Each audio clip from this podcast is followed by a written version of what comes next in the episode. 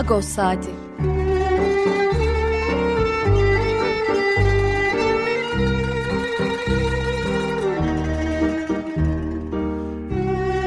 Haftalık Agos gazetesinin penceresinden Türkiye ve Dünya gündemi. Agos'un mutfağından haberler, söyleşiler, olaylar.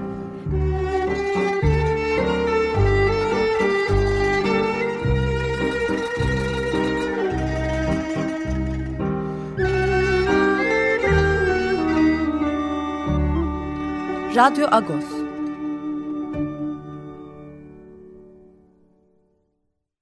Radyo Agos'tan günaydın Parlus. Ben Yetvar Tanziken. Yeni bir Radyo Agos'la karşınızdayız. Bugün 2 Aralık Cumartesi. Hangi şarkıyla başladık? Ee, Noray Kardeşyan ve One Project birlikte seslendirdiler. Sırnorsteri var. Balıkçıların dansı yani. Ee, bu Ermenistan'da iyi bilinen bir şarkı. Ee, bir ezgi daha doğrusu.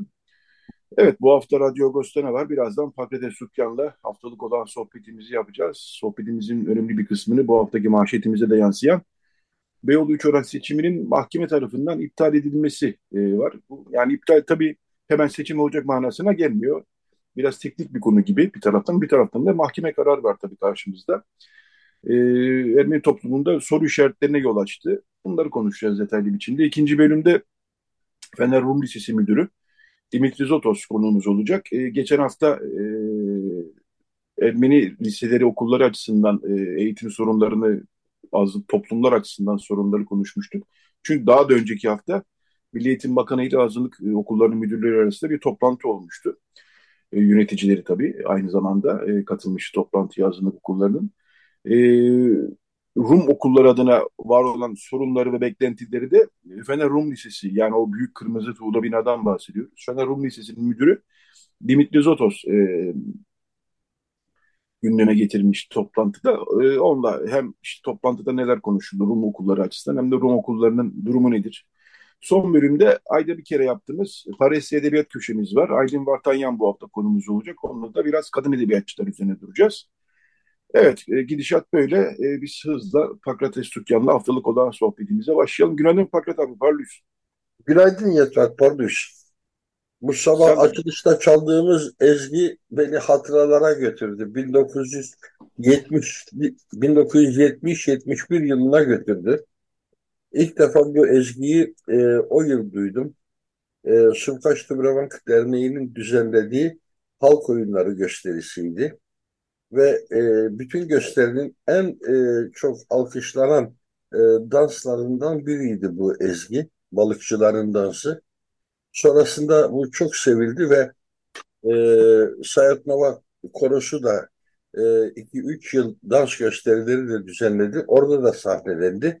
Bugüne kadar da popülaritesini korumuş bir e, gösteridir o.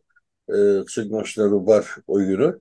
E, ve yıllar içerisinde de İstanbul'da gelişti de yeni figürler eklendi buna. İlk kaynağı Vanuş Hanamiryan, e, Haçik Aperyan, Tırnak Derneği'nde halk dansları gösterisinin koreografisini üstlenen arkadaşımız e, Vanuş Hanamiryan'dan öğrenmişti bunu. E, Evet. sonrasında da yeni figürler de eklenerek büsbütün geliştirilen bir e, oyun oldu. Özellikle o denizden ağ çekme e, sahnesi çok hoştur. Sevan Gölü'nden ağ çekiliyor e, oradaki betimlemede. Müziğinin de Haçadur Abedisyan olma ihtimali var ama emin de değilim buna. Yüzde yüz emin değilim. Ama koreografi olarak Manuş Hanamiryan'dan e, alındığını biliyoruz. Öğrenildiğini biliyoruz. Aklıma o görüntüler geldi gözümün önünde bunu dinlerken. Evet, balıkçıların dansı Maral'ın da birçok gösterisinde bildiğim kadarıyla sahnelenmiş. Evet, evet, evet. Evet Akbar'ı şimdi Ermeni toplum açısından haftanın gündemine gelelim. Beyoğlu 3 oran seçimi e, 12 Mart 2023'te yapılmış. Son seçim oldu vakıf seçimleri arasında. Sancılı bir seçim oldu çünkü eski yönetimin atadığı seçim tertip heyeti 2-3 yere sandık koydu, sıkıntılar yarattı. En sonunda eski yönetimin yani Sinan Çeken başkanlığındaki yönetimin atadığı seçim tertip heyeti çekildi. Ve o süreç içinde de seçim yapılamamış olduğu için Vakıflı Genel Müdürlüğü yeni bir seçim tertip heyeti atadı. Bu da tabii bizim toplumdan çıkan seçim tertip heyetiydi. Ee, o seçim tertip heyetiyle seçime gidildi. Aksel Topalder'in başkanlığındaki liste büyük bir farkla seçimi kazandı. Simon Çeken başkanlığındaki listede mağlup oldu. Fakat Simon Çeken o süreçte bir seçim e, iptal olsun başvurusunda bulunmuş e, 12. Asliye Mahkemesi'ne. Mahkemenin kararı çıktı geçtiğimiz hafta ve seçimi iptal ediyor. Fakat tabii bu hemen seçim olacak manasına gelmiyor. Biz çarşambadan beri anlamaya çalışıyoruz. Çünkü eski yönetim yani Simon Çeken başkanlığındaki yönetim Vakıflar Genel Müdürlüğü aleyhine açıyor davayı. Yani yeni yönetim aleyhine açmıyor. Ee, diyor ki bu seçimde işte kendince bir e, itirazlar öne sürüyor. Şimdi biz e, seçim iptaldir kararını gördük e, mahkeme kararında ama gerekçeli karar daha açıklanmadı. Bir iki haftayı bulur deniyor. Gerekçeli karar daha açık anlayacağız bunun niye iptal edildiğini. Ama ben dün biraz, e, dün ve evvelsi gün tabii epeyce bir telefon görüşmesi yaptım ve neye dayanarak bu seçim iptal edildiğini anlamaya çalışıyorum sus tabii. E, şimdi konuya yakın kaynaklar diyeyim ben artık. Onların e, söyledikleri şey şu. Zaten kararda bir 11 artı 6 lafı geçiyor yönetim kurulu sayısı olarak. E, şöyle bir şeye takmış mahkeme. E, yani 11 yönetim asli 6 yedek e, demişti seçim tertip etti. Yeni e, bir dizayn getirmişti e, Beyoğlu 3 oran yönetimine. Daha önce sayılar daha azdı. Şimdi e, bilir kişiye başvurmuş mahkemede. Bilir kişi demiş ki yani bu yeni yönetim kurulu daha doğrusu yönetim kurulunun sayısını mevcut yönetim saptar. Eğer yeni bir şey getiriliyorsa da buna mahkeme karar verir gibi bir çıkarımda bulunmuş.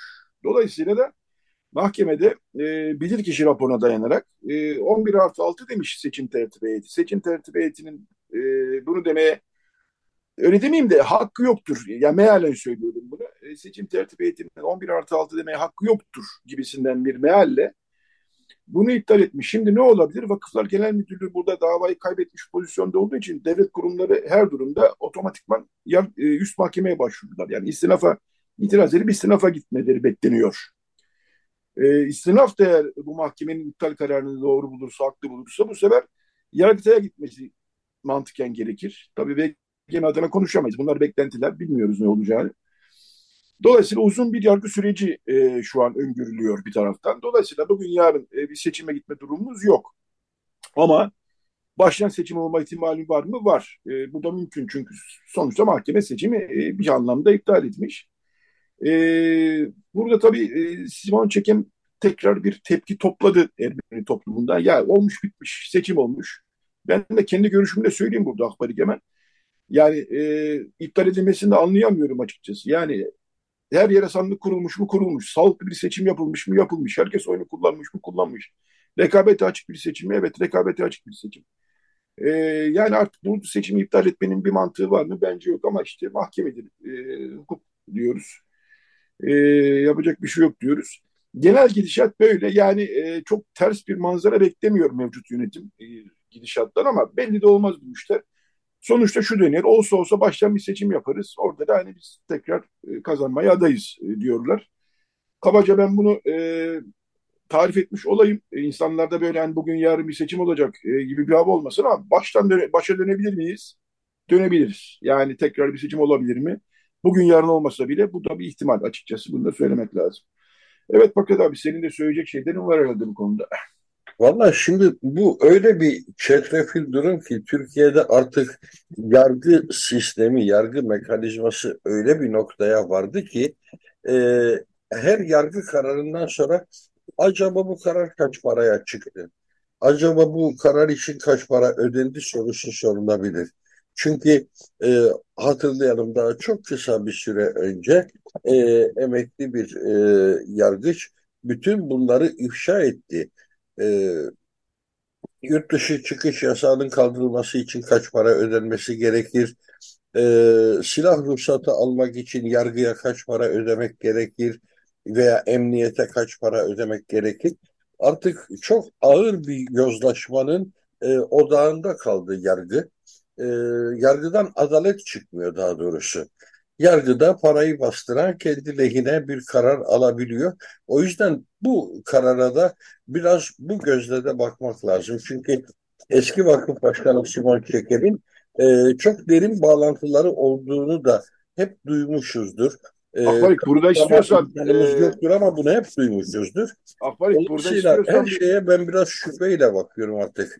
Sen e, burada istiyorsan çok ileri gitmeyelim. Çünkü bu daha yeni alınmış bir mahkeme kararı. E, yani ben çok fazla yorum bu anlamda yorum yapmama yanlısıyım açıkçası. E, Hayır, yani bu anlamda yorum yapmama sebep olan başka gelişmeler. Örneğin tamam, ama... e, beled seçilmiş belediye başkanını görevden aldılar, yerine kayyum atadılar. Belediye başkanı da o suçlamayla yargılandı. Akabinde belediye başkanı beraat etti ama makamına geri dönemiyor. Veya Can Atalay halen milletvekili olamıyor. Halen meclise gelemiyor. Halen cezaevinde tutuklu bulunuyor. Yargının bu durumunu e, değerlendirerek genelleme yapıyorum artık. Yoksa burada tabii ki hiç kimseyi tanımıyoruz zaten o kararı veren yargıçları tanımıyoruz. Onlar hakkında bir fikrimiz yok. Genel yargı pratiği hakkında bu değerlendirmeleri yapıyorum. Onun için de bu e, yorumların ucu çok açık artık. Güven vermiyor. Hiçbir şey güven vermiyor. Anladım ama bu olay e, dahilinde konuşmasak iyi olur. Çünkü daha yeni alınmış bir mahkeme kararı. Süreç devam daha yeni başladı. E, o açıdan ben biraz e, bu konularda temkinli olmakta fayda var diyorum kendi e, düşünceme göre. Evet Ahbarik bu hafta e, arka sayfamızda e, bir şey var. Hmm, ilginç bir e, röportaj var. Güven Bayar, e, bu Ordu Ermenileri üzerine yaptığı çalışmalarla biliyoruz Güven Bayar'ı. E, Fatsa e, Ermenilerin tarihine odaklanmış bu hafta. iki haftaya yayıyoruz. Birinci bölüm bu hafta, e, kalan bölüm gelecek hafta yayınlanacak. E, ve e, Fikri Sönmez'in de dostu olmuş. E, Sayın Şen'in hikayesini anlattı. E, ben hayli e, iki, önümüzdeki haftada kalan kısmını yayınlayacağız. Uzun çünkü. Ben hayli ilgili okudum e, Saim Şen'in hem aile hikayesini e, hem de bu e, nokta operasyonu Fatsa 12 Eylül öncesi ve sonrasındaki e, başından geçenleri bilmiyorum. Sen de biraz e, çevirip daha doğrusu biraz değil büyük bir kısmını çevirip Ermenice sayfalarda yayınladın galiba değil mi abi? Evet Ermenice sayfalarda da koyduk bunu çünkü bu çok ilginç bir hikaye. Biz o yıllarda yani olsun 12 Mart döneminde olsun 12 Eylül döneminde e, sol hareket içerisinde birçok Ermeni devrimcinin olduğunu da biliyoruz ama e, sa, e, Sayın Şen'i e, adından ötürü bir işaret alamadığımız için farkına varmamıştık. E, bu çok değerli bir e, bilgilendirme oldu bizim açımızdan da Güven Bayan'ın bu yazısı. Güven Bayar ordu üzerine mikro tarih çalışmaları yapıyor ve yakın geçmişi inceliyor. Son 100 yıllık bir tarihin incelenmesi. Buradan da çok çarpıcı bilgiler çıkıyor karşımıza. Ee, o yüzden de hemen Ermenice sayfalarda da koymak istedim. Çünkü Ağustos'u Ermenice sayfalar üzerinden takip eden bir okur kitlesi de var. Onların da e, haberdar olması önemli idi benim açımdan. E, hemen Ermenice'ye de çevirip koyduk o haberi. E, Faik Şen babası orada güzel bir aile fotoğrafı var. Ermenice sayfalarda kullandığımız kalabalık bir aile fotoğrafı. E, asimile olmuş Ermeniler büyük ihtimalle de kökenleri gene Güven Bayar'ın belirttiğine göre Hemşin'e dayanan e, Orta Karadeniz bölgesi Ermenilerinden biri saymışen ve o yüzden de 12 Eylül e, zindanlarında ekstra bir işkenceye maruz kalıyor, ekstra bir dayağa maruz kalıyor. 68 gün polis nezarethanesinde her gün kaba dayak vardı diyor. Bazı özel sorgulamalarda gördüğümüz ayrıntılı işkencelerin dışında yani her gün bir kaba dayak faslı var. Onun dışında da artık o dönemden bildiğimiz e, elektrik vermeler, e, Filistin askıları, şunlar bunlar ayrıntılara girmemiş gerçi yazıda. Ama e, ayrıntılı işkence dediklerinden de bunları kastediyor. Bunlara dair çok duyum almıştık o zaman. Nokta dergisinde sonra bir e, polis anılarında e, ayrıntılarıyla anlatmıştı o işkence yöntemlerini. 12 Eylül döneminde uygulanan işkence yöntemlerini. Öyle ki çok çarpıcı bir yazıydı. Haklısın. Bizim için de e, çok anlamlıydı.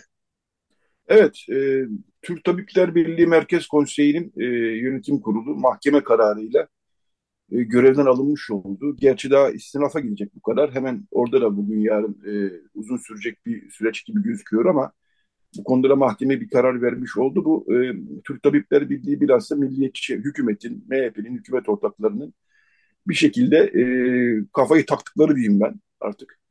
E, bir kurumdu çünkü halk sağlığı adına çıkışlar yapıyorlardı, e, açıklamalar yapıyorlardı. E, savaş politikalarına karşı duruyorlardı. E, ve seçimle gelmiş bir heyetten bahsediyoruz. Şimdi burada en çok tartışılan 2-3 gündür. Yani o kadar seçmen iradesi diyorsunuz ama seçimle gelmiş bir heyetine mahkeme kararıyla görevden alıyorsunuz. Şimdi kayın mı atayacaksınız sürünen eleştiriler var. Türk Tabipler Birliği görevimizin başındayız. Bizi görevden alsalar bile biz hiç, hiçbir şey yapmazsak gider yerleri süpürürüz, camları sileriz. Biz gene e, işimizi yaparız e, diyorlar. E, burada da yine e, yani çok kritik bir karar aslında. Epey, e, çünkü bu işte Barolar Birliği, Tabipler Birliği bunlar gerçekten e, bir sivil toplum örgütü olmanın yanı sıra meslek örgütü olarak da seçimle gelen ve seçimle giden demokratik hayatın ne kadar kaldıysa artık onların yapı taşlarından bir tanesi Türkiye'deki. Tabii TÜMOB'u da e, hatırlamak lazım. E, bilmiyorum sen ne dersin Akbar?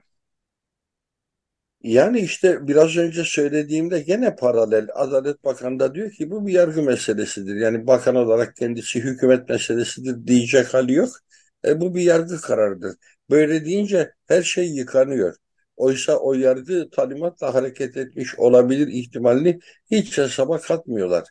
E, Devlet Bahçeli'nin e, Tabipler Birliği'ne karşı çıkışları hepimizin malumu. Onları sürekli e, şimdi de bu karardan sonra hatırlatma babından gene ekrana taşıyor televizyonlar. Görüyoruz Türk Tabipler Birliği kapatılmalıdır, adındaki Türk ifadesi çıkarılmalıdır falan diye fevenanlarını duyuyoruz Devlet Bahçeli'nin. E sonuçta mahkemede buna paralel karar aldı. Mahkemelerin zaten günümüzdeki en önemli işlevi de bu. Hükümetin talepleri doğrultusunda karar almak. Ee, bununla bağlantılı zaten Anayasa Mahkemesi'nin de e, suç duyurusunda bulunulduğu bir ülkeden hakkında suç duyurusunda bulunulduğu bir ülkeden bahsediyoruz. Bu anlamda e, gerçekten de yargısal anlamda büyük sıkıntılar yani siyasi müdahale anlamında bunu söyleyebiliriz rahatlıkla. Bundan da bir tür e, itiraf da geldi bu konuda. Dışişleri Bakanı Hakan Fidan Meclis Plan ve Bütçe Komisyonu'nda e, Avrupalı yetkililerle yaptığı bir görüşmeyi anlatmış. İşte Osman Kavala konusu gündeme gelmiş. E, demiş ki bu dava olur olmaz hemen siyasallaştırıldı Avrupa'da.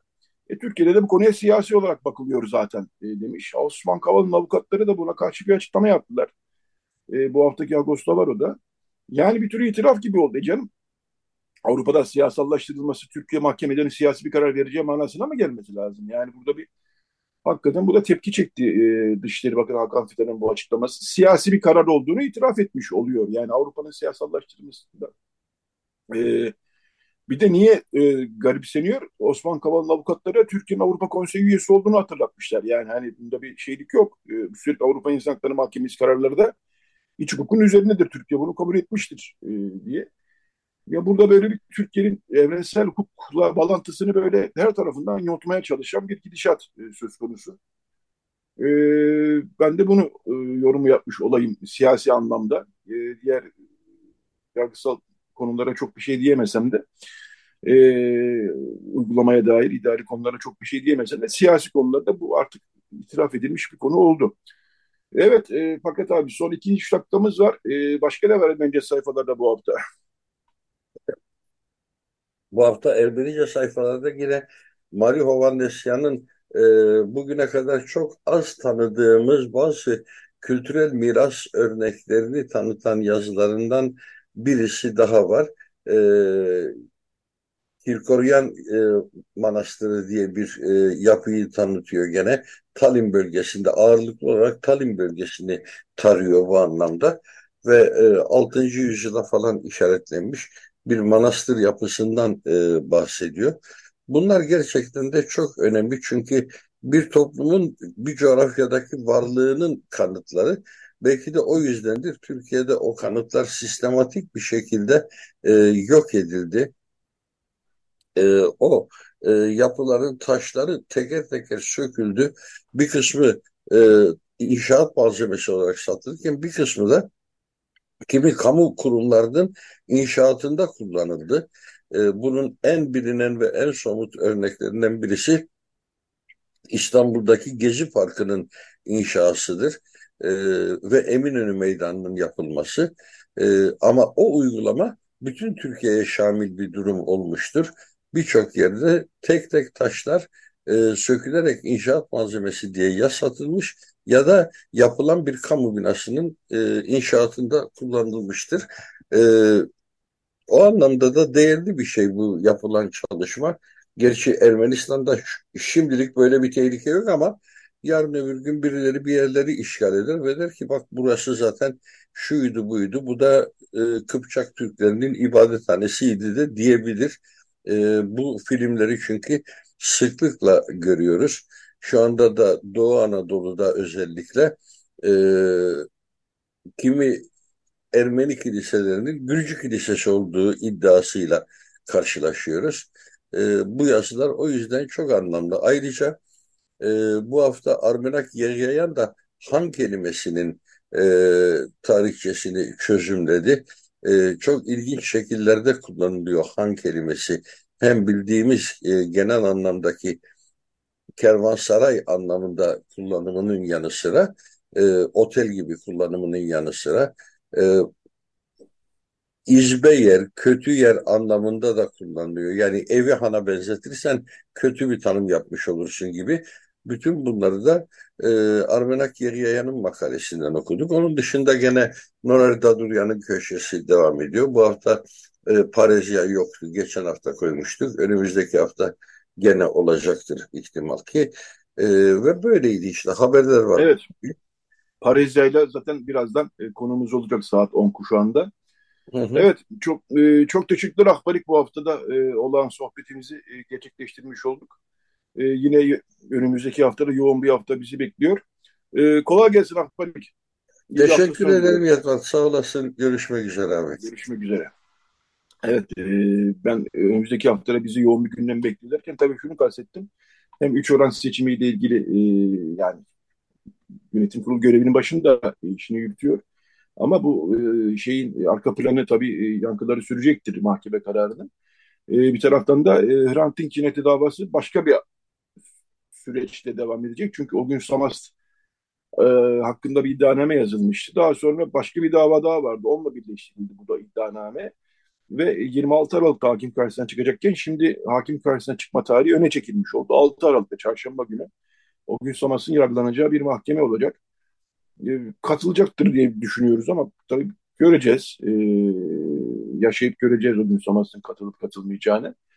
E, ama sonuçta örgüt üyesi olmamakla birlikte örgütün çıkarları doğrultusunda faaliyet göstermek gibi bir suçlamayla 7 yılda 12 yıl arasında bir suçlamayla yargılanıyor o gün Samas.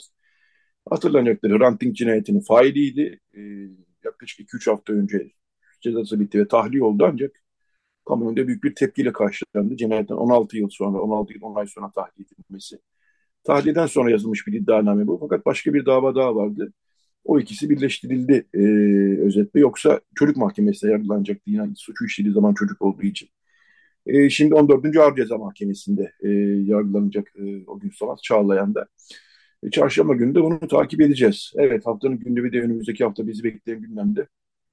En azından belli olanlar böyle. Evet şimdi bir e, şarkı arası verelim. E, ondan sonra e, Fener Rum Lisesi Müdürü Dimitri Zotos konumuz olacak ve Rum okullarının, Rum eğitim hayatının e, gündemini, sorunlarını konuşacağız. Grup Kınar'dan, e, Kınar Ermeni toplumunun bağrından çıkmış, Türkiye Ermeni toplumunun bağrından çıkmış ve çok da önemli işleri başarmış bir e, müzisyenler topluluğu. Onların 2015'e kalan müzikten çıkan Anadolu'dan Kafkaslara Ermeni Müziği albümünden e, Hıbar Tahçı'yı dinleyelim. Daha sonra bir reklam arası, daha sonra da Radyo Boş devam edecek. Radyo Agos. Evet, Radyo Agos devam ediyor. Bu bölümde e, Fener Rum Lisesi Müdürü Dimitri Zotos konumuz olacak. E, 17 Kasım'da e, azınlık okulları Milli Eğitim Bakanı Yusuf Tekin'le e, azınlık okulların yöneticileri, temsilcileri yani Ermeni, Rum, Yahudi, Süryani okulların e, temsilcileri, e, yöneticileri e, Milli Eğitim Bakanı Yusuf Tekin'le bir toplantı yaptılar e, Beyoğlu Öğretmenliği'nde, e, bakanın daveti üzerinde ve e, her toplum kendi sorunlarını dile getirdi. Geçen hafta Ermeni toplumunun e, sorunlarını konuşmuştuk e, okullar açısından, eğitim açısından ve mevcut durumu konuşmuştuk. E, Silva Kuyucuyan'la Getranagal Lisesi Müdürü. Bu hafta da e, Rum toplumunun da e, sorunları, beklentileri var. E, Fener Rum Lisesi Müdürü Dimitri Zotos katılmıştı toplantıya. Şimdi konuğumuz. E, günaydın Dimitri Bey, hoş geldiniz yayınımıza. Ha, merhabalar, günaydın diliyorum ben de size. E, şöyle başlayayım. Dimitris diye yazılıyor isminiz ama Dimitri diye e, sesleniyoruz değil mi? Orada bir e, incelik var. Ee, evet, Yunanca dilindeki bir özellik bu. Ee, yalın hali. Dimitris hitap şekli Dimitri şeklinde Tamam. söyleniyor. Fener Rum Lisesi dediğimizde e, Balat'taki kırmızı büyük tarihi ve abidevi e, binadan bahsediyoruz. Evet, doğrudur. önünden gelip geç yani İstanbul'un o tarafa bakan her yerinden görünen çok da hoş bir bina. O okulda müdürlük yapmak da ayrı bir e, nasıl diyeyim heyecan olsa gerek düşünüyorum. Ee, tabii ki e, kesinlikle söylediğinize katılıyorum ben. Şimdi bizim okulumuz e, İstanbul'un en eski e, kurumlarından bir tanesi. 1454 senesinde kurulmuş bir okul. Ee, şimdi bulunduğumuz yapı ise hani, okulun tarihine kıyasla çok daha yeni. 1882 e, senesinde okul o binaya taşındı. Daha doğrusu bina okul için yapıldı ve 141 senedir e, okul eğitimine o binada e, devam ediyor. E, çok ilgi çeken bir yapı. E, insanların girip görmek istedikleri, sürekli dışında fotoğraf çektirdikleri kırmızı okul olarak biliniyor. E, yapısından, tuğlaların renginden dolayı. E, güzel bir bina, çok güzel e, bir yapı, tarihi çok büyük okulun. Böyle bir okulda müdürlük yapmak tabii ki e, benim için gurur verici diyebilirim. Tamam okulun e, okulla ilgili detayları sonlara doğru sohbetin sonlarına doğru tekrar Tabii ki, soracağım. Çünkü çok merak ettiğimiz bir okul ama önce e, 17 Kasım'daki toplantıyla başlayalım. E, tabii. biz de onun haberini yapmıştık ve 294 e, öğrenci olduğunu e, öğrendik. E, bütün e, Rum okullarında. Tabii Rum Evet. toplumunun tarihini düşündüğümüz zaman e, biraz gidişatında günden güne toplumun eridiğinin de bir göstergesi oluyor bu. E, yani bütün okul, Rum okullarındaki sayıdan bahsediyoruz. Şöyle söyleyeyim, e, siz e, sunumda bir, de bir dosya vermiş olabilirsiniz belki. Başlıca hangi sorunlardan bahsettiniz? E, diyeyim ve sözü size bırakayım. Evet, öncelikle böyle bir fırsat verdiğiniz için ben size çok teşekkür etmek istiyorum. Ee, bizim e, Rum okulları olarak e, tabii ki diğer okullar gibi bir takım sorunlarımız var. Bunların üstesinden gelmeye gayret ediyoruz. Fakat e, en önemli sorunumuz şu anda e, nüfus sorununa, e, Rum cemaatinin nüfus sorununa paralel olarak okuldaki öğrenci sayısının e, çok düşük olması. E, şu anda e, İstanbul'daki okullarımızda ve Gökçeada'daki e, okullarımızda toplam öğrenci sayımız 297. E, bu sayı çok düşük bir sayı. E, biz bu sayının arttırılabilmesi için e, bir takım öneriler getirdik. E, tabii ki bu öneriler sadece bu 17 Kasım'daki toplantıda değil, e, fırsat bulduğumuz her platformda e, dile getirdiğimiz sıkıntılar. Çünkü e, biraz önce de bahsettiğimiz gibi mesela Fener Rumrisi tarihi bir okul, tarihi bir e, organizasyon ve biz bunu e, yaşatmak istiyoruz. Sadece onu değil, e, Zorafyon Lisesi, Zapyon Lisesi, e, Gökçeada'daki okullarımız, Büyükada'daki e, küçük ilkokulumuz. E, elimizde bu okullar kaldı sadece ve bu az okulları okulun e, biz e, iş, çalışmasını istiyoruz, hayatta ayakta kalmasını istiyoruz. Bunun için de bir takım tedbirler alınması gerekiyor. Bir takım e, tırnak içinde kolaylıklar sağlanması gerekiyor. E, bir takım ciddi adımların atılması gerekiyor. Bunlar tabii ki e, bizim inisiyatifimizde olabilecek şeyler değil bizim önerilerimiz. O bakımdan bu 17 Kasım'daki toplantıda biz bunları dile getirmeye çalıştık. Yani burada bakanlığımızdan gerekli kolaylıkların sağlanmasını istedik. Tabii ki bunları be- be- belli bir platforma oturtmak lazım. Belli bir kanun çerçevesinde veya yönetmelik çerçevesinde oturtmak lazım. Çünkü mesela bir misafir öğrenci konusu var. Eğer bu konuya değinmemi istiyorsanız. Evet evet o önemli çünkü. Ee, şimdi e, misafir öğrenciler Türkiye Cumhuriyeti vatandaşı olmayan e, fakat e, Yunanlı olan öğrenciler, ailelerin çocukları. Biz bu öğrencileri yaklaşık 10-12 senedir okullarımıza kabul edebiliyoruz. Bu çocuklar misafir öğrenci e, e, kapsamında okullarımızda bulunuyorlar. E, bazı dersleri görmüyorlar. E, bunların çoğu dil bilmediği için, Türkçeyi bilmedikleri için. Fakat e, aynı zamanda diploma da alamıyorlar. E, sadece biz okulu bitirdiklerine dair onlara bir e, belge veriyoruz. Bu belge gittikleri ülkede ülkede geçerli oluyor ve çocuk e, üniversite eğitimine devam edebiliyor. E, bu çocukların e, okul bizim okullarımıza yani misafir öğrencilerin okullarımıza alınmaması gerektiği ile ilgili bir e, yazı geldi bize Milli Eğitim Bakanlığı'ndan. E, bunun üzerine tabii ki orada e, sıkıntılarımızı dile getirdik Bakan Bey'e. E, ümit verici olan oradaki e, orada Bakan Bey'in e, bize söylediği bunlar çözülmeyecek sorunlar değil ifadesiydi. E, bu bizim için gerçekten umut verici bir yaklaşım. Çünkü e, 297 öğrenciden 44 öğrenci şu anda misafir öğrenci. Yani toplamın yüzde 15'i, e, yüzde 15 bu küçük sayıda e, ciddi bir sayı olarak kabul edilebilir. O yüzden biz e, bu çocukların okula kaydının yapılmasını, belki okula kaydedile, kaydedilebilecek çocukların sayısının e, sadece misafir öğrencilerle değil, e, başka kategoriden öğrencilerle de e, nasıl diyelim yani başka kategoriden öğrencilerin de kabul edilmesiyle e, okullarımızın e, ayakta kalabileceğini de düşünüyorum. Yani sadece misafir öğrenci değil. Mesela bir örnek vermem gerekirse e, Yunanca diline hakim ve Yunanca eğitim almak isteyen aileler Evet, var. evet, E, çok e, karşılaştık. Mesela e, çocuk e, İstanbul Rumu değil. E, Katolik olabilir, Türk olabilir. E, aile diyor ki ben çocuğumun, e, çocuk da aynı şekilde e, Yunanca eğitim almasını istiyorum. Rum okulunda okumasını istiyorum. Mevcut tabii ki yasa ve yönetmelikler çerçevesinde biz e, bu aileye olumlu yanıt veremiyoruz. E, bu konuda da belki bir düzenleme yapılabilir diye düşünüyorum. E, farklı e, dinlere mensup, mezheplere mensup, e, mensup insanlar var. E, Yunanca'yı bilen insanlar var. E, o insanlar çocuklarını bizim okullarda okutmak istiyorlar. E, ve onları alabiliriz mesela. E, o bakımdan yani bizim e, öğrenci e, kimliğini diyelim ki, e, farklı öğrenci kimliklerinden e, öğrenci almamız şart. Okullarımızın eğer ki ayakta durmasını istiyorsak.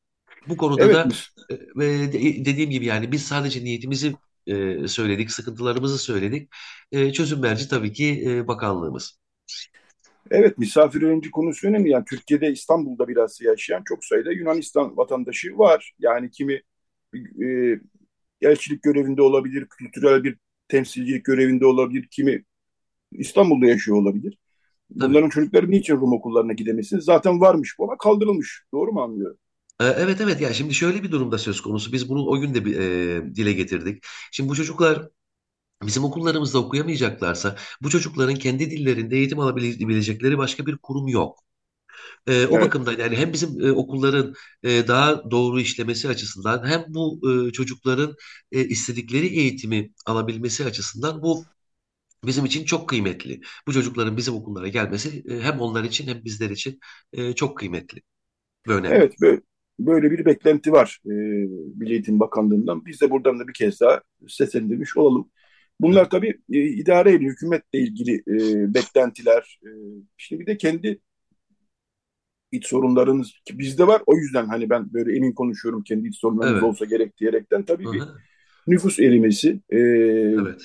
Ermeni toplumunda, Yahudi toplumunda, Süryani toplumunda ve diğer azınlık olarak tanımlanan gruplarında başlıca sorun ama Rum toplumunda bu çok e, Ermeni toplumunda, Yahudi toplumunda çok hızlı e, ilerliyor. Çünkü e, ben hep şunu söylüyorum yani e, taşrada nüfus olmazsa eğer nüfus erimesi kaçınılmaz. Çünkü bir halka, bir topluma asıl gücü nüfus anlamında gücünü veren e, büyük kentler dışındaki e, toplumun e, varlığının devam edebilmesidir. Şimdi bu hı. artık yok. Gerek Ermeni toplumu, gerek Rum toplumu, gerekse Yahudi toplumu, gerekse de Süryani toplumu açısından İstanbul'a sıkışınca e, nüfuslar. Tabii burada Evet. yani 10, 7 çocuklu, 8 çocuklu aileler göremeyiz. Halbuki e, köy hayatında, e, taş hayatında bu çok mümkün. Böyle Evet. olmayınca nüfus e, büyük şehirlerde e, daralıyor, azalıyor zaten. E, ekonomik sıkıntılar da var. Dolayısıyla kimse, herkes iki çocuk yapmayı bile düşünüyor e, kara kara. Yani bir çocukla yetinen aileler çok fazla. Evet. Bu anlamda bir nüfus erimesi var tabii. Şimdi okulları böyle bu şekilde de ayakta tutmak e, hayli güç sanıyorum. Mesela Fener Rum Lisesi'nde e, kaç öğrenci var? E, Fener Rum Lisesi'nde bu sene 38 tane öğrenci var. Hem ortaokul 38. hem lisemiz. E, evet hem ortaokul hem lise Evet. sadece lise değil. Evet. Sanıyorum bir 30-40 sene önce sadece bir sınıfın mevcuduydu diye düşünüyorum. Aa, E, tabii tabii yani e, eskiler bize e, anlatıyorlar mesela e, orta birde işte 3 tane 40 kişilik bölüm vardı diye söylüyorlar. Tabii hani bize bir ütopik geliyor görmediğimiz için öyle bir şey biz. E, zor tabii ki yani şimdi iki öğrenciyle üç öğrenciyle ders yapmak e, kolay değil. E, çocuklar için kolay değil. E, sosyalleşmek istiyor çocuklar haliyle. E, eski günler tabii insanın gözünün önüne geldiğinde veya e, başkalarından dinlediğin zaman e, şimdiki durumla kıyasladığınızda e, üzücü bir durum tabii. Evet yani bu e, tekrar konu açmak için söylemiyorum ama misafir öğrencinin katılımı da hiç olmazsa sınıfları da biraz şenlendirecek e, bir e, E, tabii uygulama e, ki. Tabii tabii olabilir. tabii. Tabii tabii aynen öyle. Aynen öyle. mesela biz Ermeni toplumunda bir de öğretmen sorunu e, yani Ermenice iyi bilen, e, öğretmen olmak Evet. isteyen e, insan Evet. sayısı e, gitgide yavaş Azalıyor. yavaş diyeyim azalıyor. Bilmiyorum Rum toplumunda da böyle bir sorun var mı öğretmen, e, yani Rumca E, konuşan Rumca evet. öğretebilen öğretmen? E şimdi söylediğiniz çok önemli çünkü e, bir okulun varlığı e, öğretmenlerin varlığıyla da doğru orantılı bir şey. Çünkü öğretmeniniz yoksa hiçbir aile, hiçbir veli sizin okulunuzu tercih etmez. E, öğretmen şart. O bakımdan e, öğretmen konusunda şu anda sıkıntımız olmamakla beraber ileride sıkıntı yaşay- yaşayabileceğimizi düşünüyorum. E, Aynı zamanda bizde e, kontenjan öğretmenler de var. Yani kontenjan öğretmen dediğimiz e, Yunanistan'dan e, Türkiye'ye gelip görev yapan Yunanlı öğretmenler. Her sene e, 16 tane öğretmen e, Yunanistan'dan Türkiye'ye gelip Türkiye'deki e, ihtiyaca göre Rum okullarında e, görev yapıyorlar. Aynı şekilde e, Türkiye'den de Batı Trakya'daki e, Türk azınlık okullarına e, Türk öğretmenler gidiyor. Bu e, bu sayı 16 iki taraf içinde. Bu 16 değişmedi. İhtiyaçlar değişmiş olmasına rağmen. Bunun da tartışmaya açılması gerekiyor diye düşünüyoruz. E, şu an dediğim gibi öğretmen sıkıntımız yok. Fakat e, önü- önümüzdeki yıllarda e, bu sıkıntı baş gösterecektir diye düşünüyorum. Evet. Biraz e, komik kaçacak bir soru soracağım size ama merak ediyorum. Yani koca binayı ısıtmak, elektrik bunlar da büyük sorun. Bunlar da büyük sorun değil mi yani? Ya şimdi şöyle söyleyeyim. Tabii ki e, bina e, büyük bir bina, yüksek tavanlı, beş buçuk metre tavan yüksekliği var binanın. E, ısınıyor fakat e, çok soğuk olduğu zaman e, içeride biraz üşüyoruz diyebilirim. Yani çok soğukta çok etkili olmuyor o e, kaloriferin ısısı. E, tabii zor bina o zaman e, bu bina yapıldığı zaman sobayla ısıtılıyordu. Sobalarla ısıtılıyordu. E, zordu tabii. E, 1940'larda 50'lerde galiba kalorifer sistemi monte edildi okula. E, bir de e, tarihi yapı herhangi bir e, müdahalede bulunmanız çok zor. O bakımdan çok özür dilerim. Ee, o bakımdan hani farklı bir e, ısıtma sistemi şu anda e, olmasına rağmen e, alternatif olmasına rağmen e, uygulayamıyoruz. Çünkü bina tarihi ve herhangi bir müdahalede bulunmak e, çok zor. Evet, e, şu an İstanbul'da e, Fener Rum Lisesi. Orijinal ismi nedir Fener Rum Lisesi'nin bu arada? E, Patriarchiki Megali Tugen Scholi. Evet, yani biz Evet. Fener Rum Lisesi diyoruz ama kendi adı olduğunu bil. Yani nasıl Zafron Evet. ve Zovrafyon'un kendi isimleri varsa. Evet. evet, e, yani İstanbul'da şu an e, Fener Rum Lisesi'nde Zapyon'da ve Zovrafyon'da sanıyorum öğrenim var değil mi? evet, ortaokul ve lise olarak bu üç okulumuz var. Aynı zamanda Zapyon'da e, ilkokul ve ana sınıfı da mevcut. E, İstanbul'da Büyükada'da bir okulumuz var, ilkokulumuz var. E, orada sadece 3 öğrenci var. Hı, İstanbul'da açık olan e, Langa e, ilkokulu var. Öğrencisi yok maalesef. Geçen sene galiba son öğrencileri gönderdi. Onun dışında e, Ruhban Okulu'nun ortaokul lise kısmı var. Tabii ki kağıt üzerinde açık olmasına rağmen e, öğrencisi yok. evet, Faal olarak yani e, hani daha böyle e, canlı eğitim veren Zapyon, Zorafyon ve Fener Rum Lisesi var. evet. E, yani bu okulları mali olarak da ayakta tutmak e, zor sanıyorum. E, E, tabii. toplumun ama bir e, tabii katkısı ya Rum toplumunun yani bu ki- kimi hükümetle ilgili yani Evet, Milli Eğitim Bakanlığı bütçesiyle ilgili konular olmakla beraber evet. Rum toplumunda herhalde katkıda bulunarak ancak bunlar ayakta durur. Yani mali olarak bu okulları ayakta tutmak çok zor çünkü. E, Çok zor tabii ki yani şimdi öncelikle e, biraz önce de belirttiniz yani okulun ısınması şimdi okul okulun ısınması için e, harcanan e, e, oradaki maliyetin e, yüksekliğinden bahsedemem size. Yani çok yüksek bir maliyeti var. E, okullarımız aynı zamanda mesela Fener Rum Lisesi bir vakıf. E, taşınmazları var. Çok fazla olmamakla beraber. Zapyon aynı şekilde ayrı bir vakıf. E, Zorafyon e, Beyoğlu e, Rum Vakfı'na bağlı bir okul. E, şimdi tabii ki e, ülkemizdeki e, genel ekonomik durumla beraber yani bu artışlarla beraber e, bizim e, gündelik e, hayatımız gerçekten çok zor bir hal aldı. E, ayakta tutmak çok zor. Çünkü biz öğrencilerden ücret de almıyoruz. E, arada tabii ki veliler bağışlar yapabiliyorlar. Fakat e, yeterli olduğunu söyleyemem. E, ciddi bir e, gelir gelirinin olması lazım okullarımızın. E, şu anda mesela sadece e, günlük ihtiyaçlarımızı e, zor bir şekilde karşılayabiliyoruz. Yani eğitimle alakalı şu anda bizim e, ekstra bir e, harcama yapmamız mümkün değil. Evet, evet, Sadece bağışçılar oluyor. Mesela e, eski mezunlardan biri geliyor. İşte ne ihtiyacınız? İşte söylüyoruz. E, bağış yapıyor veya e, bir misafir geliyor, çok etkileniyor. Ne yapabilirim diyor. İşte şunu yaparsan çok iyi olur diyoruz. Bu şekilde. evet. Fakat sistemli bir şekilde böyle bir e, gelirimizin olduğunu yani bir e, bir rahatlığımızın ekonomik olarak bir rahatlığımızın olduğunu söyleyemem.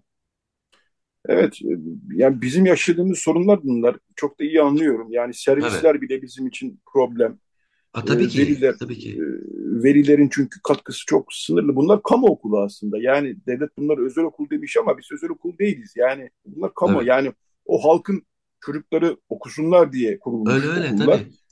E, ama e, şimdi o e, 1923'ten sonra e, devlet bunlara hani bunlar devlet okulu değil samadım o zaman özel okuldur e, diye bir e, Evet. ama özel Evet. statülü özel özel statülü özel okul denmiş. Evet. Özel okulda değil e, bu okullar açıkçası. Şimdi e, doğru söylüyorsunuz. Yani şimdi burada tabii bizim de sıkıntımız var. Ya şimdi tabii ki e, bir isim verilmesi gerekiyordu okula. Hani bir kategoriye dahil edilmesi gerekiyordu. Belki özel o anlamda bir e, anlam ifade ediyor olabilir. Fakat şu anda şöyle düşünüyorum ben. Yani özel dediğiniz zaman insanların e, algısı çok farklı.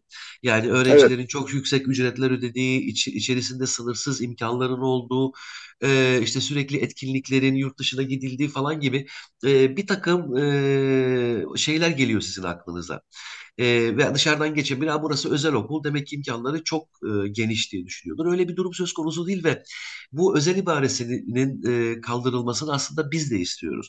E, çünkü e, dönem dönem e, devletin yapmış olduğu e, okullara yardımlar oluyor. Mesela e, akıllı tahta projesi vardı bir dönem. Bütün okullara evet akıllı tahtalar dağıtıldı. E, pandemi dö- döneminde çocuklara tabletler dağıtıldı. E, bunun gibi e, bir takım yardımlardan e, mahrum kalıyoruz özel olduğumuz için. E, çünkü e, gerçekten bir özel okul gibi e, faaliyet göstermiyoruz. Bunu e, siz de gayet iyi biliyorsunuz. Siz de Ermeni okulu evet mezunusunuzdur büyük bir ihtimalle. evet E, ben de Rum okulu mezunuyum. Yani 25 senedir Rum okulundayım. Gördüğüm bu. E, e, o bakımdan ve hani özel statüsü kalıp e, hani bu yardımlardan bizim de faydalanmamızın sağlanması e, çok önemli. Çünkü e, teknolojide değişiklikler oluyor, e, eğitim e, şeklinde değişiklikler oluyor. Bunlara bizim de adapte olmamız gerekiyor ve bu adaptasyon e, teknolojik bir takım e, cihazlarla oluyorsa ve diğer okullardansa e, bunlardan bizim de faydalanmamız gerekiyor diye düşünüyorum. Evet bunu da biz sık sık dile getiriyoruz Ermeni okulları için. Yani ismi belki özel olabilir ama burada yeni bir sınıflandırma ve yeni bir e, kategorizasyon şart. Çünkü biz aslında Evet, özel okul değiliz. Biz kamu okuluyuz. evet, Bu halkın çocuklarına eğitim vermek için kurulmuş okullar bunlar. doğru. Evet, e, kabaca sorunları konuşmuş olduk e, büyük oranda. Ben Evet, kapatırken son bir iki dakikamız şunu soracağım. evet, Geçen yıldı sanıyorum e, ziyaretçilere açılmıştı Fener Rum Lisesi ve çok evet, kuyruklar oldu. E, hakikaten evet, insanlar çok merak ediyorlar okulun içerisini. E, evet. yine böyle bir uygulama olur mu önümüzdeki aylarda, haftalarda ya da var mı öyle bir niyet? E, çünkü e, hakikaten çok güzel ve tarihi bir binadan bahsediyoruz. Evet, geçen seneki e, tecrübemiz gerçekten çok farklı bir tecrübeydi. Çünkü biz o kadar açık söyleyeyim misafir beklemiyorduk. E, tahminimiz e, 5000 kadar insanın e, okula giriş yaptığı, tabii farklı saatlerde insanlar alındı. Bina tarihi zaten biliyorsunuz. Dikkatli olmak lazım. E, bu sene tekrar kapılarımızı açacağız. Bu sene tekrar bir e, yılbaşı kermesi yapacağız.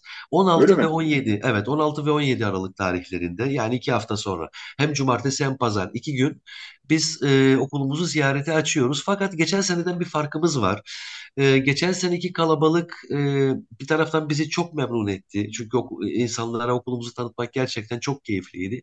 E, fakat diğer taraftan hani e, güvenlikle ilgili bir- biraz e, soru işaretleri bıraktı. Biraz e, sıkıntılar yaratabilecek bir durumla karşı karşıya kaldık. E, bundan kaçınabilmek için bu sene e, kısıtlı bir ziyaretçi sayısı tuttuk. E, Cumartesi günü 500 misafir, pazar günü de 500 misafir alacağız okulumuza. E, bunun içinde e, Okul Aile Birliği'mizin Instagram sayfasında e, tanıtımlarımız var. Evet. E, Biletino sitesinden e, bilet alınabilir ve misafirlerimiz e, her gün yani hem, hem cumartesi hem pazar veya bir gün e, okulumuzu ziyaret ede- edebilirler. Hem okulumuzu görmüş olurlar hem e, kermesimizden yapacakları alışverişlerle öğrencilerimizin eğitimine katkıda bulunurlar. O yüzden e, hani bu fırsatı radyonuzdan da e, ilan etme fırsatı verdiğiniz için sizlere de çok teşekkür ediyorum. Aynı zamanda Ben sizleri çok de bekliyoruz. Tabii ki tabii ki. Zevkle. E, ben de bu yeni bir haberi duyurmuş olmaktan da ayrıca mutluyum. Evet e, 16-17 Aralık e, Cumartesi Pazar günleri Fener Rum Lisesi'nde e, Balat'taki. Hem kermes var hem de bir e, okulu görme imkanı var ama böyle Evet. önceden kayıt olmak lazım. E, E tabii Instagram e, ok- tabii. evet Okul Aile Birliği, Fe- Fener Rum Lisesi Instagram, e, Fe- Fener Rum Lisesi Okul Aile Birliği'nin Instagram sayfasından e, biletlerin nasıl alınacağı ile ilgili bilgiler var. E, katkı sağlarsanız çok mutlu oluruz. evet hem de bilet alarak okula da katkı sağlamış olursunuz. Aynen Kermese öyle. katılarak. E, Evet, buradan da bu duyuruyu yapmış olalım. E, çok evet, teşekkür ediyorum e, Dimitri Zotos. E, hakikaten çok e, sorunları konuşmakla birlikte yine de keyifli bir e, sohbet oldu. Ben de bilmediğim çok şey öğrendim. E, bu konuları ne kadar konuşsak azdır. Çünkü medyada yer bulmuyor ne yazık ki böyle sorunlar, e, gelişmeler, beklentiler. E, tekrar teşekkürler. E, kolaylıklar diliyorum size. Sağ olun. Ben de çok teşekkür ediyorum. İyi yayınlar diliyorum. Teşekkürler. Evet, e, Fener Rum Lisesi Müdürü Dimitri Zotos konuğumuzdu. E, hem e, Rum toplumunun eğitimle ilgili sorunlarını konuştuk, hem mevcut durumu konuştuk. E, dolayısıyla e, konuya da biraz e, eğilmiş olmayı istiyorduk. Böylece de Dimitri Bey de bizi kırmadı, e, eğilmiş olduk. Evet, bu bölümü e, suyun karşı yakasından bir şarkıyla bitirelim. Yannis Harulis, e, Yunanistan'ın genç diyemeyeceğim artık biraz e, gencin biraz ötesinde ama çok sevilen bir sanatçısı e, Sinefatu Yalu e, denizin bulutlarına bineceğim senin yanında olacağım diyor kabaca. Evet e, yani Sarıldıs'ı dinleyelim daha sonra bir reklam arası daha sonra Radyo Agos devam edecek. Radyo Agos. Evet Radyo Agos devam ediyor. Ne dinledik? Lilith Pipoya'nın müthiş sesinden e, Gulo şarkısını dinledik. Gülizar.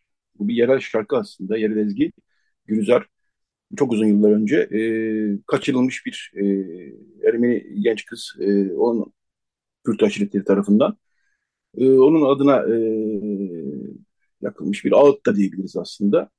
E, kitabı da var. E, Gülizar'ın Kanlı Dün Arası yayınlarından çıktı. Bilinen bir hikaye bu aslında. E, onun için yazılmış bir şarkı, ezgi, ağıt da. E, evet, şimdi bu bölümde Paris'e kolektifiyle her ay e, ayda bir kere Ermeni Edebiyat, Ermenice Edebiyat köşemiz var. Daha çok kaval edebiyatı, İstanbul dışı edebiyat konuşuyoruz Paris'e kolektifiyle.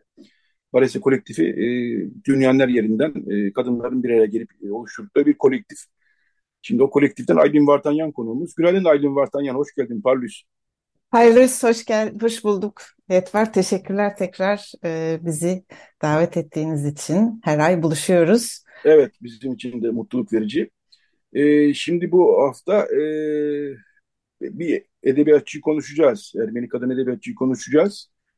E, Kıbrıslı aslında ama ondan önce e, Paris'e ile ilgili de birkaç e, notum var. Hem de bilmeyen dinleyicilerimiz olabilir Paris'e kolektifinin çalışmaları hakkında. İstersen öyle başlayalım daha sonra edebiyatçımıza geçelim. tabii ki. Çok teşekkürler. Gülo'yla da başlamak çok güzel oldu. Biz de Hikayenin Her Hali programında 25 Kasım Uluslararası Kadına Yönelik Şiddete e, Karşı Dayanışma Günü'nde bu şarkıyı paylaşmıştık. E, kitabı da evet sizin de tavsiye ettiğiniz gibi biz de tavsiye ederiz. E, Paris'e kolektif üyeleri olarak Radyo Agos'taki üçüncü buluşmamız bugün. Ekim ayında gerçekleşen ilk yayında e, sevgili Meritek Kavar Edebiyatı buluşmalarımızda birlikte okuyup üzerine düşündüğümüz Hamasler'in Dapan Markar adlı eseri, eseri üzerine bir paylaşım yapmıştı. Kasım ayındaki ikinci yayında ise sevgili Sesil Artuç, Hrimyan Hayrik okumalarımızdan paylaşımlarda bulunmuştu. Biz Parisiye kolektif olarak düzenli olarak aşağı yukarı ayda bir buluşarak kavar edebiyatı üzerine okumalar yapıyoruz, tartışıyoruz. Yan yana gelmek de iyi geliyor e, ve Ermenice okumalar yapıyoruz. E, kavar edebiyatı ile ilgili paylaşımlarımız devam edecek. Ancak bugün e, farklı bir yöne doğru da e, açılım yapalım dedik. E, Kıbrıslı Ermeni yazar Nora Nacaryan hakkında e, bir paylaşımda bulunmaya çalışacağım bugün. E, kendisi Türkiye'de çok tanınan bir yazar değil. Henüz Türkçe'ye de çevrilmedi eserleri. Ancak e, dinleyici, dinleyicilerimizin de ilgisini çekebileceğini düşündük. Kendisini tanıtmak istedik. Kolektif olarak Ermeni kadın yazınına özel bir önem veriyoruz ve bu alanı da açık tutmaya çalışıyoruz. İleriki buluşmalarımızda da farklı kadın yazarları tanıtmaya devam etmeye çalışacağız. Kavar Edebiyatı yayınları yanında. Ee, Nacaryan üzerine konuşmaya geçmeden önce kolektif ile ilgili birkaç güncelleme de yapmak istedim. Tabii ki. Tabii sizin için de uygunsa. E, Tabii. Bu Kavar Edebiyatı okumalarımız 20 Aralık akşamı Mahlas ismi Rafih mahlasıyla tanınan Hagop Melik Hagopyan'ın eserleri üzerinde tartışarak devam edecek. İlgi duyanlar Pariseye Kolektif gmail adresine yazıp kayıt isteğinde bulunabilirler. Okuyacağımız parçayı da paylaşıyor olacağız. Bu birinci anonsumuzdu. Bir güncellememiz daha var. E, Hasmityan Buduytner veya Hasmityan Gezintiler diye çevirebileceğimiz lise öğrencilerini odamıza aldığımız Ermenice gezi yazısı davetiyle ilgili. E, belki hatırlarsınız Talin Sucihan yine e, Radyo Agos'ta bu yarışmanın davetini Şubat ayında paylaşmıştı. E, Talin gezmeyi evet. çok seven annesi Hasmik Sucihan'ın anısını onurlandırmak adına böyle bir davetin duyurusunu paylaşmıştı. Ee, başvuru yapanlar arasından seçtiğimiz üç yazıyı üç dilde yıl sonuna kadar Ağustos'taki köşemizde paylaşıyor olacağız. Belki yazılarımızı takip eden okuyucularımız e, geçen hafta köşemizde yayınlanan ilk yazıyı görmüşlerdir. E, yazıların evet. orijinalleri Ermenice, işte bizler de Türkçe ve İngilizce çevirmeye çalıştık bu yazıları. E, kolektif olarak bizi de en çok iz bırakan 3 yazıya ödül vermek ve tüm yazıları kutlamak üzere 6 Aralık'ta Getron Haber Sesi'nde buluşuyor olacağız. Bu vesileyle yazılarını Ağustos'ta paylaştığımız ve paylaşacağımız Pangaltı Mkhitaryan Sesi'nden Nora Davulcuyan'ı, Getron Haber Sesi'nden Lena Sarıoğlu'nu ve Anarat Oğutun Okulu'ndan Isabel Dimdik'i tebrik etmek istiyoruz. Gençlerin hem Ermenice yazı yazmadaki hevesleri hem de gezdikleri veya büyüdükleri, zaman geçirdikleri, mekanla kurdukları bağı görmek çok heyecan vericiydi. Çok teşekkür ediyoruz kendilerine. Evet, geçen hafta e, geçen haftaki Ağustos'ta e, yayınlanmıştı e, ilk evet. yazı. Üç yazı peş peşe. İnternette de yer vereceğiz önümüzdeki günlerde. Onu da duyurmuş olalım tabii ki. Evet, şimdi Noran Acaryan ile ilgili sizin bir makaleniz de var aslında. Notos'ta yayınlamıştınız. Evet. Evet, evet ben makaleyi de okudum ve çok da ilginç buldum. Çok e, yani günümüzde e, üretim yapan e, Ermenice üretim yapan kadın yazarlar hakikaten artık sınırlı ne yazık ki. Bu açıdan da ilginç ama Kıbrıslı e, olmayı da evet. e, ürünlerine e, konu edinmiş bir yazardan bahsediyor. Kıbrıs ayrıca çünkü ilginç benim ilgimi çekmiştir. Noran Acaryan istiyorsanız başka bir güncelleme yoksa, başka notunuz yoksa geçelim Yok, isterseniz. Tabii. E, tanıtalım Noran Acaryan. Tabii. E, Nora'ya geçmeden evvel şeyi atladım tabii. Bizim üçüncü değil, dördüncü buluşmamız şimdi birden fark ettim. İlk buluşmamızı Talin yapmıştı. Evet. Talin yapmıştı. aklıma geldi de. Evet, evet. evet. Evet, evet. Talin yapmıştı ve aslında bizi kavar edebiyatı okumalarına davet eden, bu alanı açan da Talin'dir. E, nasıl bir yolda olduğumuzu anlatmıştı e, ve neler okuduğumuzu anlatmıştı. Onu da eklemek istedim burada. E, Nora Nacaryan dediğiniz gibi Kıbrıslı İngilizce yazıyor. İngilizce eğitim görmüş. İngilizce yazıyor e, ve bölünmüş bir ülkeden, e, Kıbrıs'tan, bölünmüş bir adadan ve bölünmüş bir aileden yazıyor. 1966'da Limassol Kıbrıs'ta doğmuş. Şair ve yazar aynı zamanda. Eserlerini tanımlarken de polemiğe girmeden politik olarak tanımlıyor Nacaryan. Bir şair ve hikaye yazarı olarak kullandığı dil olsun, temalar olsun, egemen dil ve söyleme cevap vermek yerine o söylemin kısıtlayıcı sarmalından çıkıp bizi şiirsel dilin düşünüm alanında düşünüm alanına davet ediyor.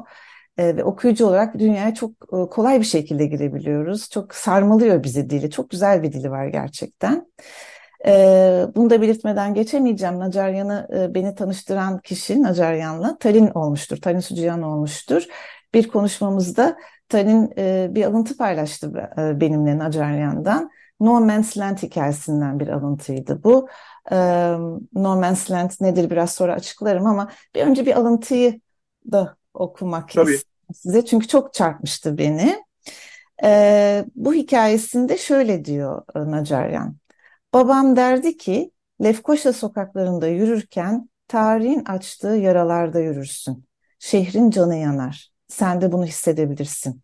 Sessizce yürü, dikkatli yürü, nazikçe yürü. İnlemeleri duyabiliyor musun?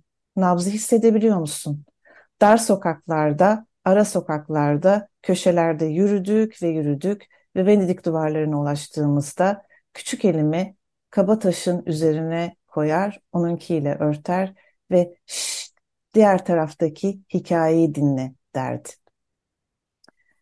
Bu tabii e, Lefkoşa sokaklarındaki e, bölünme sonrası paylaşılmış bir alıntı ve diğer taraftaki hikaye bir sürü hikaye. Sadece e, Kıbrıs'ın bölünmesinden önceki diğer taraf değil, e, ailesi Nona Nacarya'nın e, nereden geldiğini tam hiçbir zaman açıklamıyor ama e, muhtemelen e, buralardan Kıbrıs'a e, gitmiş bir aile.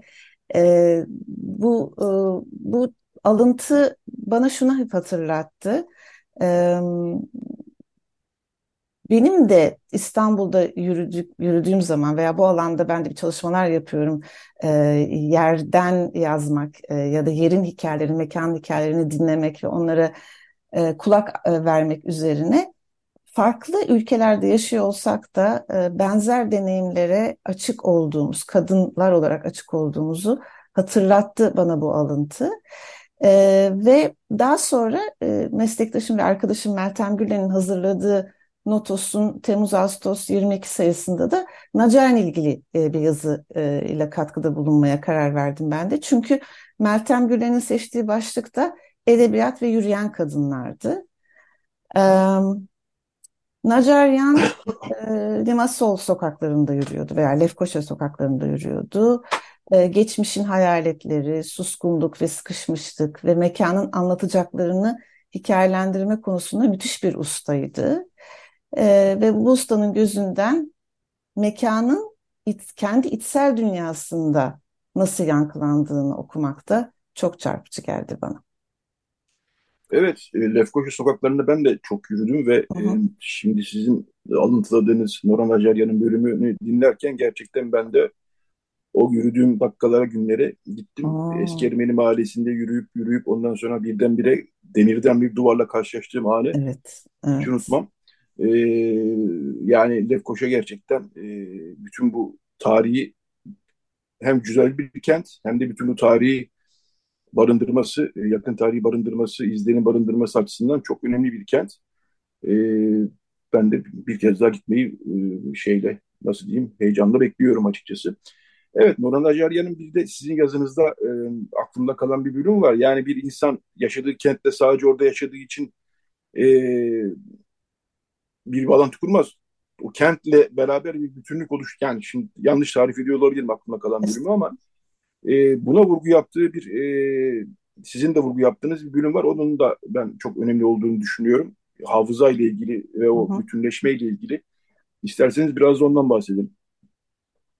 Ee, acaba hangi bölümde tam e, çıkaramadım ama e, evet yani bu, ben, bu e, genel e, evet evet e, yani o sonuçta Noran Acaryan'ın e, kendi bulunduğu, yaşadığı kentle hmm. ilgili ilişkisini de e, evet. çok önemsediğinizi biliyorum. Hani o da aslında e, yani çok yeni bir şey değil gerçekten ama çok da iyi tarif ettiği bir e, bölüm e, yani bir e, mantık daha doğrusu bir izlek diye söyleyebilirim herhalde. Evet. Ee, aslında çok da iyi bir şair olduğu için mesela bir şiiri var Nacarya'nın. O şiirinden e, ilham alarak belki sizin verdiğiniz soruya da e, sizin getirdiğiniz soruya da cevap vermek mümkün olur. Adıllar diye bir şiiri var. Ben de bu yazıda onu alıntılamıştım. Adada yaşamanın farklı bir e, deneyim olduğunu anlatıyor Nacaryan. E, çok kısa bir şiir. Onu da belki paylaşabilirim e, uygunsanız. E, Adalılar şiirinde şöyle diyor. Martıların tuz saçan uçuşunu, ufuk ve dalgaların kaosunu izleyerek büyüdüler. Gündüzleri gemileri beklediler. Her gece dünya uykuya daldığında denize doğru yürüdüler. Geçmişlerine girmek gibiydi. Önce ayakları, sonra bacakları, boyunları ve dudakları kayboldu. Zifiri karanlıkta bir yerde başlangıçlarını bulabileceklerini hayal ettiler. Sonunda teselli bulacaklardı. Bu ikinci bölüm beni çok çarpıyor gerçekten. Geçmişlerine girmek gibiydi diyor denize girmeye e, Nacaryan ve zifiri karanlıkta e, başlangıçlarını bulmayı hayal ettiklerini söylüyor. Nacaryan'ın da hikayelerini okuduğunuzda gerçekten e, önce ayaklarını, sonra bacaklarını, sonra boynunu ve dudaklarını e, suya girdiğini hissediyorsunuz. Siz de onunla beraber o suya giriyorsunuz. Çünkü her hikayesi yüzeydeki bir anlatıyla başlıyor. Daha sonra katman katman derinlere iniyor ve sonu mutlaka bir aile hikayesiyle bitiyor. Ve ailesinin e, Kuzey Kıbrıs, Kuzey Kıbrıs olmadan önceki Kıbrıs'taki yaşantılarına, mahalledeki varoluşa veya Ermeni kimliğine bir e, dokunuşla e, bitiriyor hikayelerini. O, bu benim e, yazımda Ledra Street, Ledra Sokağı başlıklı bir kitaptaki iki hikayeye referans vermiştim. 35 hikaye var bu kitapta. Evet. Ee, ve inanın her hikayede bu e, denize doğru yürüyüp e, geçmişine girdiğini hissediyoruz. Bunu yürüyerek yapıyor gerçi.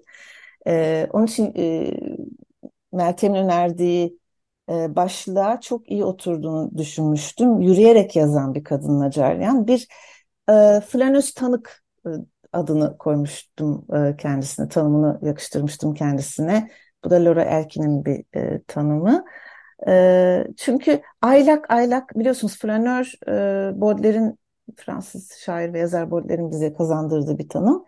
E, kadınların aylak yürüme şansları pek yok. E, 19. yüzyıldan beri böyle maalesef. Evet. evet. E, aylak e, yürümüyor, bir amaçla yürüyor ve tanıklık ediyor ve bu yaptığı tanıklığı da hikayeye aktarıyor bir şekilde Noran Acaryan.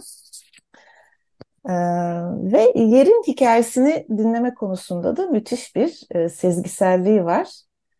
Ee, belki evet. Hı -hı. Burada Sizin durayım. yazınızdan bir bölümü okuyayım ben Noran Acaryan'ın ağzından. Hı hı. Şöyle diyor, ben Akdeniz'deki Kıbrıs adasındanım.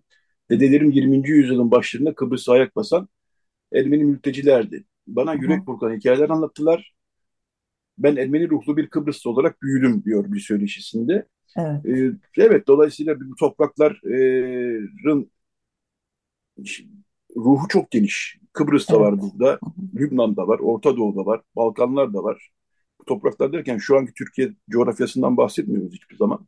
Kendi düşüncelerimi söylüyorum burada. E, Kafkaslar da var. E, bu topraklar şeyi ruhu daha doğrusu hakikaten hikayesi çok geniş bir hikaye. Coğrafyası çok geniş bir hikaye. Noran Nacacan'ı ben de bu açıdan e, önemli buldum. Hele hele Kıbrıs'ta olmasını. E, siz bütün bunları kendiniz çevirmişsiniz makalede e, ama şu an Türkçe'de yok değil mi? Henüz yok ee, ama e, umarım bilmiyorum bunun sözünü şimdiden vermek e, nasıl olur bilmiyorum ama ben bir gün isterdim bu kitabı çevirmek. E, evet. Çünkü çok çok e, gerçekten okuyucuyu çok tatlı bir şekilde kendi dünyasına davet eden bir yazar. Sizin de dediğiniz gibi yerden, mekandan bağımsız olarak ben de yürüyen bir kadın olarak tanımlayabilirim kendimi herhalde. Çok yürümeyi evet. seven ve e, şehirle bağ kurmayı seven bir insanım. O kadar ortaklıklar buldum ki mekan ötesi e, ama mekana da spesifik, mekana da özel bu paylaşımların e, kadın yazınına girmesini çok değerli e, buluyorum. Çünkü kadınlar şehri farklı şekilde deneyimliyorlar. E, bu da bir gerçek. E, evet. Yani bu flanör kavramını düşünürsek mesela Baudelaire o makalesini yazarken ilk flanör kavramını koyarken kadınlara flanöz dememiş. E, yoldan evet. geçen kadınlar demiş. Kadınlar yoldan geçen e, ve koşa koşa kamusal alandan kendilerini yok etmeye çalışan kadınlarmış belki o zamanlar. E, ama şu anda kendini kamusal alanda var eden e, ve e, mekanla kurduğu ilişkisini e, kağıda döken, yani yazıya döken bir şair ve yazardan bahsediyoruz. Ee, evet. E, evet.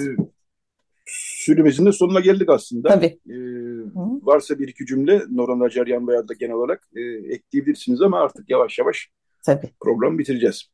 Ee, burada bitirebiliriz aslında. Ee, tamam, İnşallah peki. yakında çevrilir. Çevir belki tamam, de böyle peki. bir şey olur. Ee, tamam. Ee, yani bu bizim edebiyat dünyamızı zenginleştirecek bütün bu çabalar e, kıymetli. Bizden Orhan Acaryan'ı e, Türkçe'de de inşallah okuyabiliriz. E, inşallah. Evet. Parisa kolektifiyle ayda bir kez yaptığımız Ermenice Edebiyat e, öyle kısaltıyoruz ama daha geniş bir tanımı var aslında bu köşemizin. Ermenice Edebiyat köşemizi bu hafta da yapmış bulunduk. E, Aylin Vartanyan da bu hafta konumuz Parisa Kolektifinden. Parisa Kolektifini Instagram'da takip edebilirsiniz, YouTube'da takip edebilirsiniz. Parisa Kolektif diye gelseniz çıkıyor zaten arama e, bölümüne. E, çok teşekkürler Aylin Vartanyan. Bu hafta da bir e, bilmediğimiz bir edebiyatçıyı konuşmuş e, olduk. Ben teşekkür ederim. Sağ olun. Peki. Evet, e, bu hafta da dediğim gibi programın sonuna geldik. E, tekrar teşekkür ediyoruz Paris'e kolektifine de, Aylin Vartanyan'a da bütün bu çalışmaları için. Bir şarkıyla bitirelim. E, Recide Beren Baltaş yardımcı oldu. E, Zulal e, Trio, e, vokal e, grubu, Zulal Trio, bir vokal grubu, Ermeni kadınlardan oluşan bir vokal grubu. Onunla kapatalım dedik. Zulal'den Lili'yi dinliyoruz. Bizden bu hafta bu kadar. Haftaya yeni bir Radyo Agos'ta buluşmak üzere diyoruz. Herkese bir hafta sonu diliyoruz.